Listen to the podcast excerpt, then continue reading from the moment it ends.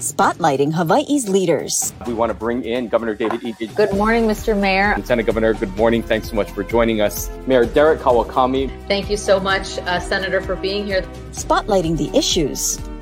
Where is the virus right now in our community? How much is this overall going to cost the state? How are you responding to the community's concerns? Talk about the level of citations that you guys are writing. Spotlight Hawaii with Yunji de Nies and Ryan Kalei Tsuji on the digital platforms of the Honolulu Star Advertiser.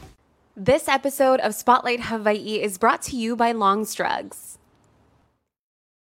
Happy Aloha Friday. Thanks so much for joining us here on Spotlight Hawaii. I'm Yunji de Nies. Ryan has the day off today, but we have a very important conversation to bring you with a guest who has been on this program multiple times uh, since we launched in uh, 2020. Hard to believe that we've been on as long as we have and having these conversation. A constant uh, in all of these shows has been Dr. Libby Char. She joins us now uh, in her last time with us as director of the Department of Health. Thank you so much for being here this morning. Good morning. Thank you.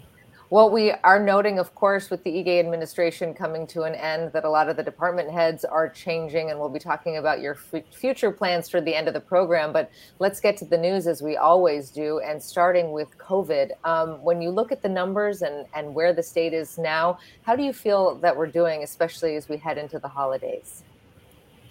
I think we're in an okay place right now um, with regard to COVID in the state of Hawaii it'd be nice to see the baseline a little lower, but we've at least been holding steady right about 150 new cases a day. Uh, we know the number is actually much higher because that only counts the tests that were administered, not the ones that are being done at home. But I think we're we're holding steady for now. How how much higher do we? You know, you had said before that the you know it was maybe five times as high. Do we know how much higher it is? Because you're right that most people if you test positive on a rapid at home these days you don't tend to get a pcr mm-hmm. or report it in another way. Yeah it's really hard to say because i think as there are fewer you know overall testing sites that are doing pcr or point of care antigen testing uh, more and more people are doing home tests and they're so much more available um, and affordable these days. So um, I don't know what the what the actual number is, but I would imagine it's manyfold higher than than the 160 we're seeing per day. You know, when we think about COVID and where we were a year ago, two years ago, obviously this virus, uh, as it presents now, is very different uh, just in terms of the risk and, and the results that it ha- that that that seem to happen. Uh, but that said, you know, when you read about what's happening internationally, there do sound like there are some pretty severe strains, especially when you look at what's happening in Europe and other places. What are you looking at when it comes to sort of projecting what is on the horizon for us when it comes to COVID and these new variants? Well, I think one of the concerns is that the worldwide numbers seem to be fairly steady uh, but in Asia, we're seeing a, a, significant uptick in cases, and that's particularly in Japan, China, and South Korea. Um, so we, we really need to keep our eyes open. Know, it's not over yet, as, as we keep saying. We'd like it to be. Um, Singapore had a huge spike thought to be related to one of the subvariants, but they're on the way down now. And so far, what we've seen across the rest of Europe and the, and the world, um, thankfully, it doesn't seem like there's a lot more virulence attached to these subvariants that we're seeing. In other words, the, the death rates and the hospital rates don't seem to be, you know, skyrocketing from these new subvariants. Although we know that they are able to evade our immune defenses, our first line defenses. Um, and so I think that may have something to do with more people getting infected, but thankfully not translating into a lot more deaths or severe illness um, that requires hospitalization. You know, that said, we saw some numbers out yesterday. People are still dying in Hawaii from COVID. What are you seeing as sort of the common denominator for those people who do succumb to this disease? Yeah, we, we mirror the, the rest of the nation in that regard. And it's typically um, older people, and especially those who are unvaccinated or who have not had a recent you know booster shot. Maybe they got their primary series or they got one dose and, and they haven't kept up to date on vaccination um, significantly higher risk for death in, in those individuals. And that's one of the things we're really trying to push is you know please we have booster shots. We have shots available. It's free. Go get your booster shot. And especially if you haven't had a shot in the past you know six months or more absolutely go get your booster shot I mean, given that it is free and that's relatively easy, I got mine earlier this week, and you just go online to you know whatever your pharmacy is, mm-hmm. you can schedule one, and you're in and out of there in five minutes. Given that there are very few barriers, why do you think that the vaccination rate is so low? The last I read, I believe it was around 14 percent. I don't. You'll correct me if I'm wrong there, but um, why do you think that we haven't seen the uptake that we had in the past? You know, people were lining up when this first came out outside the mm-hmm. Blaisdell, and now you can't give it away. It seems. I, I think it's a couple of things. Um, you know, there was a Harvard study recently, and I think they said that 30% of the population wasn't even aware that there was, you know, an updated booster shot, and another 30% had no idea who it was for. And so, really, that messaging piece is so important to say there, there's this new bivalent booster. You know, it's an updated booster since September. It's out there. It's for everybody age five and older. Please go get it. Um, it's a little bit more challenging to get your booster shot than it was when we did the very very first round with the primary shots because you know the federal funding is gone and so we don't have um, large mass vaccination sites that are you know scattered throughout the community. And so i think it takes a little bit more um, intention on the part of all of us to make an appointment and go and get it. That being said i mean there are well over 100 places statewide that you can go get your vaccine. It's quick, it's easy, it's free. Um, this Saturday, Queens is doing a vaccination for the public. I think it's at Palama Settlement. Um, Hawaii Pacific Health is doing something at Kapiolani this weekend for, for booster shots. Um, Kaiser has been a good partner all the way through offering vaccination, even for non members. And then um, local pharmacies, community partners, um, especially healthy mothers, healthy babies, they they have been vaccinating and even offering for people that needed more assistance. I think I don't know if they still have it, but they had been going to people's residents and helping them vaccinate. Um, so there, it's it's out there in the community. It's available, and just really want people to do it. I mean, especially before we travel, and especially before we gather for the holidays. Um, you know, it's a present to yourself. It's a present to your family members go get your shot. And by the way, you can get your flu shot at the same time. Well, let's talk about some of those factors that are out there in addition to COVID. You mentioned the flu there, and you know, ahead of this broadcast, a couple of I've gotten a bunch of messages from moms who say, "Please ask her about RSV." Uh, what can mm-hmm. you tell us about flu season and also RSV? Because we're hearing, uh, you know, nationwide about this huge outbreak of RSV and how much it does impact young children. Yeah, so it's interesting. Um, RSV or respiratory syncytial virus, um, influenza, and COVID are all respiratory viruses. Typically, there's kind of a seasonality to RSV and flu. Um, and it's cold and flu season is usually about December, January is when it peaks. And, and nationwide and in Hawaii as well, we've seen a big bump for in October and November, which is unusual. It's really early this year. Um, RSV affects children more than it affects adults in terms of the you know the negative effects. Um, we're concerned because hospitals have been very very full in Hawaii. Um, lots of kids, more kids are being hospitalized for RSV RSV than in prior seasons. Um, it's you can get vaccinated for flu, you can get vaccinated for for um, COVID, but there's no vaccine yet for RSV. I know they're they're working on it, but there's no vaccine yet. And in most of us, adults can get it, but you've been exposed to it from the time you were a baby, and so you know it may manifest as the common cold in adults, um, and in most people, even you know teenagers and older kids. But for the little little kids, their airways are so small, and some of them haven't been exposed to it before, and so oftentimes it's the little kids that are getting much sicker and needing hospitalization what are you concerned about? I mean, given that you know we, you did mention the holiday gatherings, we're all getting together. That includes young children, um, and you know all of us together. What are you concerned about if the hospitals are where they are right now with the pediatric patients? What are your what are your expectations or your concerns? You know, after Thanksgiving and then as we head into Christmas. Yeah, and that's a really good point because the hospitals are already full. Um, thankfully, in Hawaii, we still have capacity, and the hospitals are taking care of everybody that needs that needs care. Um, but certainly, we're seeing the numbers bump up a bit, and so we don't want this giant influx of of sick people. You know, it's this it's the same story for COVID. All the same things work, and so above and beyond getting your booster shot and getting your flu shot, um, if you're sick, stay home. You know, we don't. Nobody else wants what you have. Um, if if you're around someone and they're and they're sick and coughing and not looking well, you know, create some distance there because you don't want to get sick from them. Masks work terrifically well.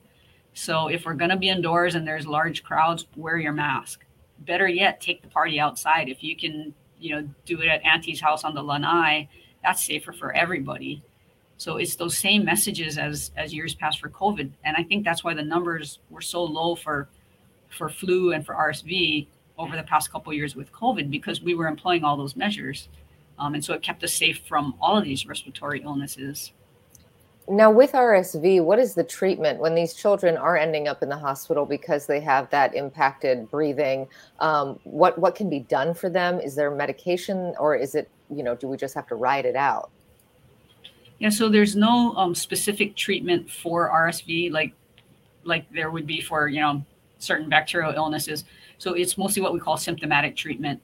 And so you know when you get a cold, if if you have a fever, you take you know some kind of anti-fever medicine like like a Tylenol or an ibuprofen or something, um, and just making sure people are staying well hydrated and getting a lot of rest.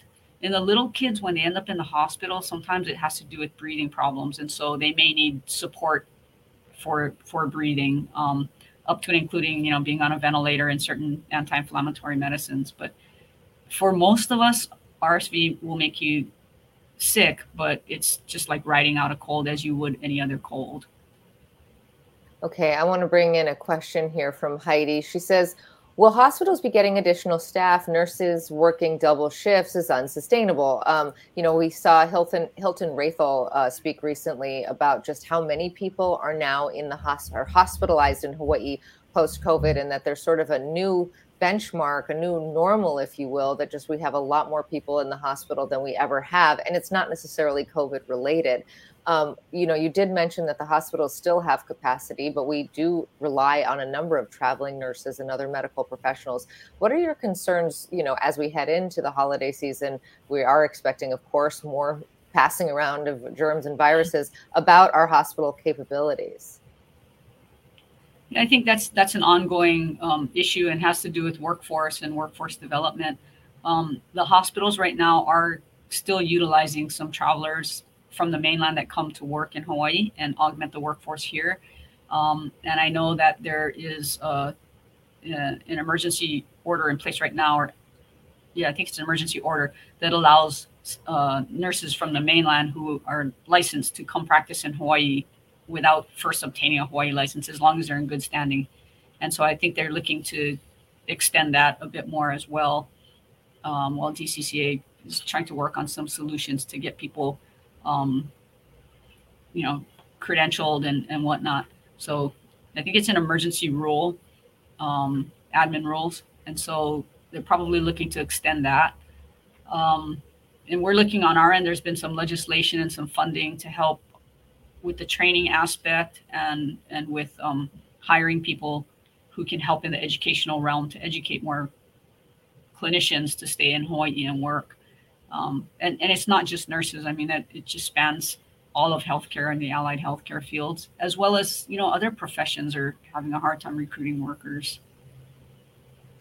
Uh, let's talk a little bit about the holiday practices. I, would love, I always like to ask you what your own protocols are because I think it informs the rest of us. You know, I used to always ask you, are you going to restaurants yet? I know you're super busy, so the answer is always no. But uh, surely you'll be taking a little bit of time to be with friends and family for the holidays. How do you best approach this? Because um, it does feel like for so many of us, you go out and I don't see that many masks anymore as I used to. You know, we personally were traveling uh, to the mainland for Thanksgiving. We'll be masking on the plane. Chances are most others will not. Uh, so how do you navigate these and, and what are what are sort of the own systems that you have in your family uh, as we head into this time where some people still think that COVID's a risk and other diseases are a risk and, and others clearly do not? Yeah, it, and I think that's that's the answer. Is it's a, it's sort of looking at the risk. So, you know, we can't live, we don't want to live in fear, but we also want to be reasonable. So it, it really is, you know, how many at risk people am I going to be with? And if, you know, the elders in, in the family are, are at risk from health, then we need to be extra careful around them and we need to make sure that that they're protected and that they're vaccinated and boosted and you know in in, in good health um, family thanksgiving this year will be at a relative's house and it, it will be on the lanai. You know thankfully they have sort of a, a covered lanai so that's going to be safer for everybody. Um, and then if anybody's sick or think you don't feel right or you have a little bit of you know sniffles or a little cough or something then people have been really good about staying home so that we don't expose you know aunties and uncles to to germs. Um, and then just just being cognizant i think and and when it's crowded or when we're indoors or something we wear masks. And i think it's reasonable when we're sitting out on the lanai we don't wear our masks and we all have a good time and socialize with each other. So it really is just that just finding that balance between the risk and the benefit I want to bring in this question from Jay. It says, Is the vaccine shot considered to be a good thing annually like the flu shot now? And if so, I've heard things about the COVID vaccine costing an absurd amount of money down the line. Do you know anything about the cost for us down the line with the COVID vaccine? Obviously, this is a question that perhaps is more suited to someone like Senator Schatz, who's pushing for congressional funding. But you know, given that it's free in the moment, it seems like now is a good time to get one. Uh, and and do you expect that this is something that we're going to have to take every six to twelve months? What's your expectation for how this becomes part of our vaccine regimen, if you will? So the White House was saying that they expect that this will turn into something kind of like a flu shot where it's an annual booster to, to catch whatever the variants are um, circulating at that time. Um, I think this is a great reason to get your booster shot now. We don't know what's going to happen. At some point, the vaccine will, will become commercially available, you know, and, and the government will stop supplying it. But for now, it's free for everybody. If you're five and older, go get your booster shot. If you haven't had your primary series yet, go get your primary series and then get your booster shot.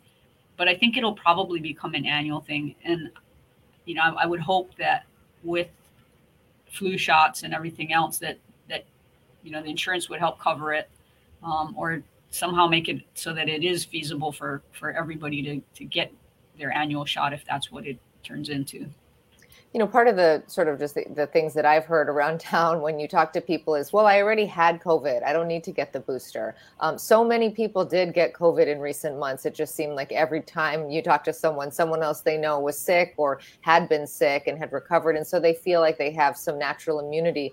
Um, can you tell us about sort of how you make that calculus in terms of when you should get the booster and if you should get it if you had COVID recently? So if you if you had a recent infection, then you should wait at least three months before you get the booster shot. It's still worth getting that booster shot. The data that's coming back now from um, from use of the booster shot and comparing it against various populations, like those who had COVID, those who had, you know, had had private uh, primary infections, those who were infected a long time ago, those who had two shots but not boosters. Um, the booster shot that we have now in the U.S. is showing like five to six times more um, uh, antibody protection for the neutralizing antibodies. So it's worth getting. The other thing that's really interesting that I think should be tremendously impactful is that they're finding that with with this booster shot, you know, it minimizes your chances of getting long COVID. Mm-hmm. And to me, that's that's so significant because most people don't think about long COVID until you get it or you know somebody that has it and it is it can be life changing for them.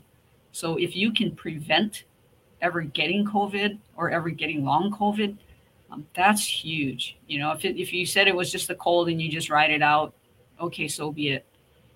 But if you have long covid and it's going to Im- impact you you know for the rest of your life or maybe change what activities you can do um, i don't think anybody wants that yeah, absolutely. You know, we've had Dr. Dominic Chow, who runs the long COVID clinic, on here before, and um, the outcomes that he is describing for some of those patients, it really is life changing for them, and potentially, uh, you know, for the rest of for the rest of their lives, or at least for a number of years. So uh, that is a good point. I want to bring in Karen's question here. She says, "Is there a test for RSV? We know we can do a rapid test uh, at home for COVID. What about RSV?"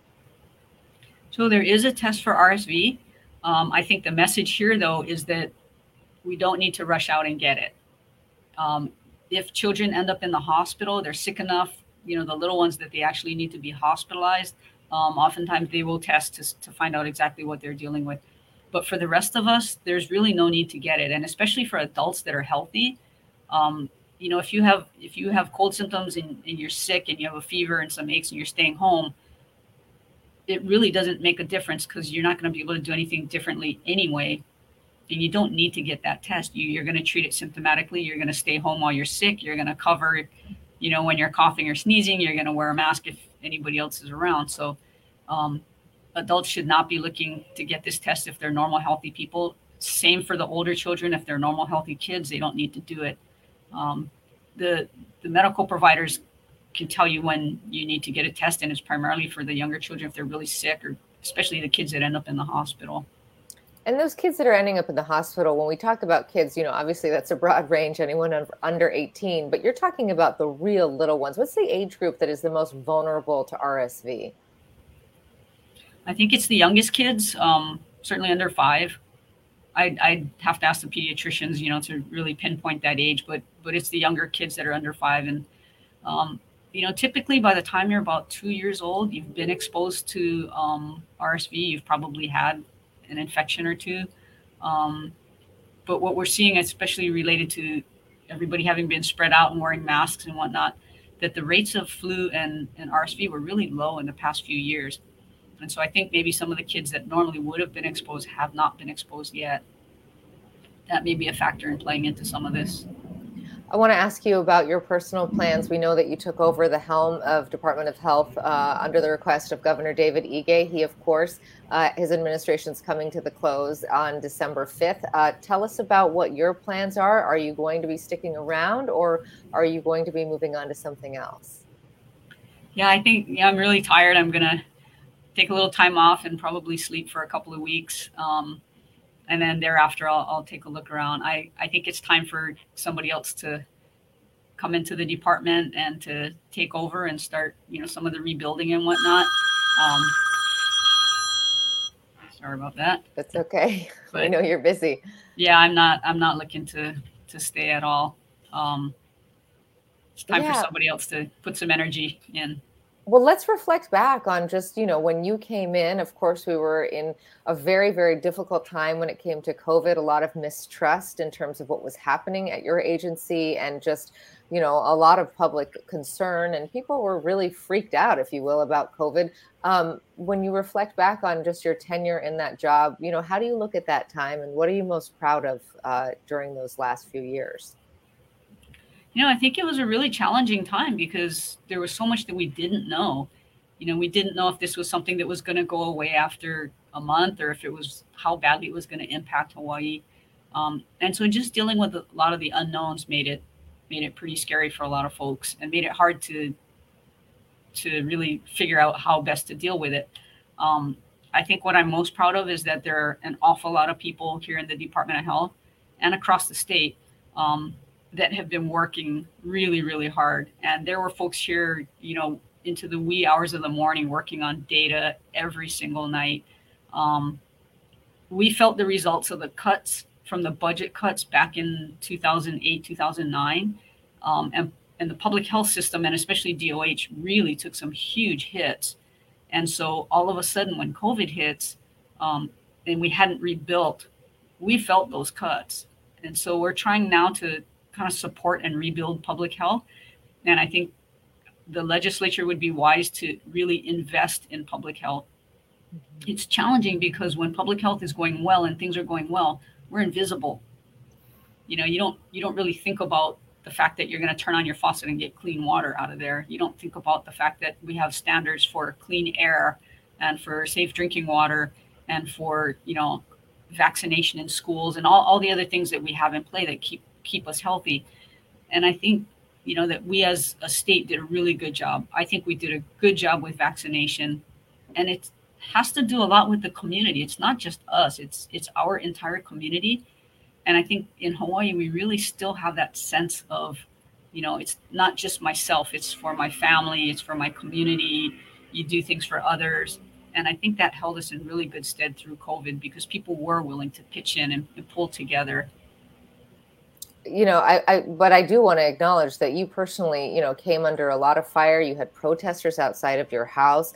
Um, just what has this all been like personally? You know, you go from being an emergency room physician and someone who's, you know, helping to manage, uh, you know, emergency response, and, that, and that's your background, to taking this very public role. Suddenly, everyone knows your name. They're looking up where you live and and trying, you know, and and you're working all these hours. My understanding is that you only took a week off uh, in the entirety of your time working there. So no wonder you want to take a few weeks off to sleep.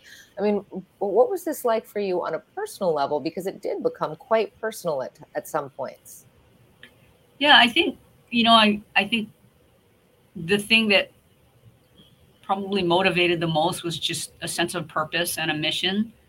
Um, and then having so many people in this department and trying to, to be a good role model and, and pull the department together and actually to pull the community together you know to say we need to go in this direction. We can we can deal with this. We can get through this but we all need to pitch in. And so i think because it was such a visible role um, that was really stressful for me. I don't usually like being in front of cameras um, but i really felt a sense of, of purpose and you know somebody needed to be in this position and, and be pushing and pulling. And so i kind of felt like that's what I needed to do. Um, yeah, I look forward to not being so visible and uh, being able to wander through Costco and and not not be noticed. I, I think people are still going to come say hi, but I, I do want to know what what's your best advice, you know, to the person who takes the reins from you. What would you hope that they learn from your experience, and what would you tell them? I think the advice would be that, you know, it's been a really rough couple of years. Um, it's been a rough several years we need to really support and rebuild public health. We need to rebuild those those bridges and, and get those those relationships that we've created now between you know the community partners and the healthcare sector and we need to really foster those and make sure that we keep those um, really strong so that when the next thing hits we have those relationships in place we have the community already geared um, you know with links to and from the department and we are one community. Really we need to invest in public health now and we need to really enhance the framework that take the lessons that we learned from covid and put them to good use. Um, if we just kind of sit back and say we're glad that's done you know and, and, take a break and move on um, then we'll, we'll be unprepared for the next thing. So i think really take those lessons to heart invest in public health rebuild strengthen it you know we're going to need funding from the legislature. We're going to need you know people to work. You know there are so many people in the community. To get off the sidelines. Come and help. A lot of people i think are interested. And it doesn't mean that you have to work in state government. Um, that's an option. We've got a ton of openings across state government. Come work in state government. You know there's some really good benefits here. You can be a part of something bigger. But there are other ways that you can pitch in as well but just get off the sidelines and and help try and help do what you can. It can be something big it can be something small. Go volunteer somewhere help a nonprofit whatever help your neighbors but but pitch in. There's we need a lot of help and we need to do it as a community yeah, I love that call to action. We're almost out of time, so I just want to give you an opportunity for a final word in, in, your final appearance on this program. And again, thank you so much for coming on so many times over the last few years. We really do appreciate it. We asked you so many questions, uh, and you were always willing to come on and to be very forthcoming. So we really appreciate it. So, just a final word for our audience today. Yeah, I, I appreciate you know the role of of the the media and what you and Ryan have done to help get the word out and to get you know credible, reliable information out to people and different perspectives. Um, really, I'd like to give a big shout out to the staff for going above and beyond these past few years. I have learned so much about so much from my team here at the Department of Health. Um, and just there are a lot of people working really hard day in and day out. So so my hats off to them. Kudos to them. Okay, Dr. Libby Char, thank you so much for joining us this morning. And please do enjoy your last few weeks on the job and then those few weeks of sleep. We hope to see you in the community and, and check in with you again soon. Thank you so much. Thank you. Always wonderful to hear from Dr. Libby Char, the Director of Health. Of course, she did say that when Governor Ige sunsets on uh, and a new administration is brought in on December 5th, that will be her last day as well. She says she is looking forward to some well-deserved rest. Uh, in the in her whole tenure as the director of the Department of Health, she took off just one week for a family wedding, and no other time. She worked long hours to try to keep all of us safe. She made some decisions that some in the community didn't like and took heat for that, but of course, you know, stayed steadfast throughout and really always constant and consistent with her messaging. Get vaccinated, socially distance, wear a mask, stay home if you're sick. We've heard that time and time again uh, because she was just so committed to trying to help protect the community.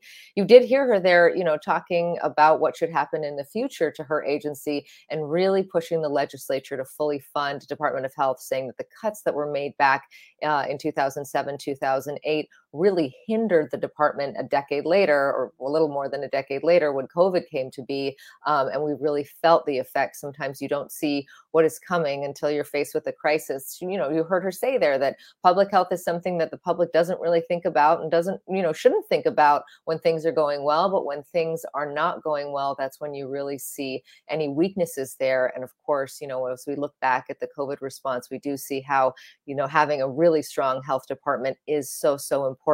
Uh, if you missed any part of this program, of course, you can go back and watch from the beginning. She spoke about COVID numbers in our community, seeing about 150 cases a day, but she estimates that those cases are far, far greater because so many people are doing home tests. She talked about the importance of getting a flu shot right now because they are seeing an uptick in flu. And of course, RSV affecting the youngest children in our community. Kapiolani Medical Center, you know, has said in the past that they are seeing quite a few children coming through their doors uh, with trouble breathing and whatnot and Dr. Char saying all of these diseases really uh, are seeing a rise because we did listen to those uh, those uh, you know warnings and did keep our distance and did mask for the last two years. And now that we're all back together and mingling uh, and having gatherings again, we are seeing an uptick in these viruses. So please be careful out there. She did warn folks for the holidays. You know, of course, we're going to gather, and that is part of the fun and the celebration toward the end of the year. Uh, but say, advising folks, you know, if you can gather outside outside, go to the lanai instead of going inside. Be cognizant of those that you're around. Make sure that if there's someone sick in your family, that you stay home. And if you see someone else who's sick at a gathering that you happen to be at, make sure that you maintain your distance as well. And of course, uh, encouraging folks to get the vaccine. That bivalent booster is out there. If you haven't gotten a shot in about six months, it is time to get out there and get one. You can schedule one at your local pharmacy. Very easy, it's free. And one really interesting thing that she noted was that it is five has five times the efficacy in preventing future illness as opposed to just having had the virus. That those studies are showing that having the booster is much more effective than having had previous infection. So if you think that you're immune because you had COVID already, maybe think again, talk to your doctor about when it's appropriate for you to get that vaccine. We always love having Dr. Char on. We wish her the best of luck in whatever comes next to her for her and we will be watching. You know, she did take the helm of that agency at a very difficult time and led the state when we really needed it. So we appreciate her. On Monday, we'll be talking with Rick Blangiardi. The mayor always has lots to say, and we have lots of questions for him. Ryan will be back. Until then, have a safe weekend, and we'll see you right back here on Monday at 10:30 for another edition of Spotlight Hawaii. Mahalo. This episode of Spotlight Hawaii is brought to you by Long's Drugs.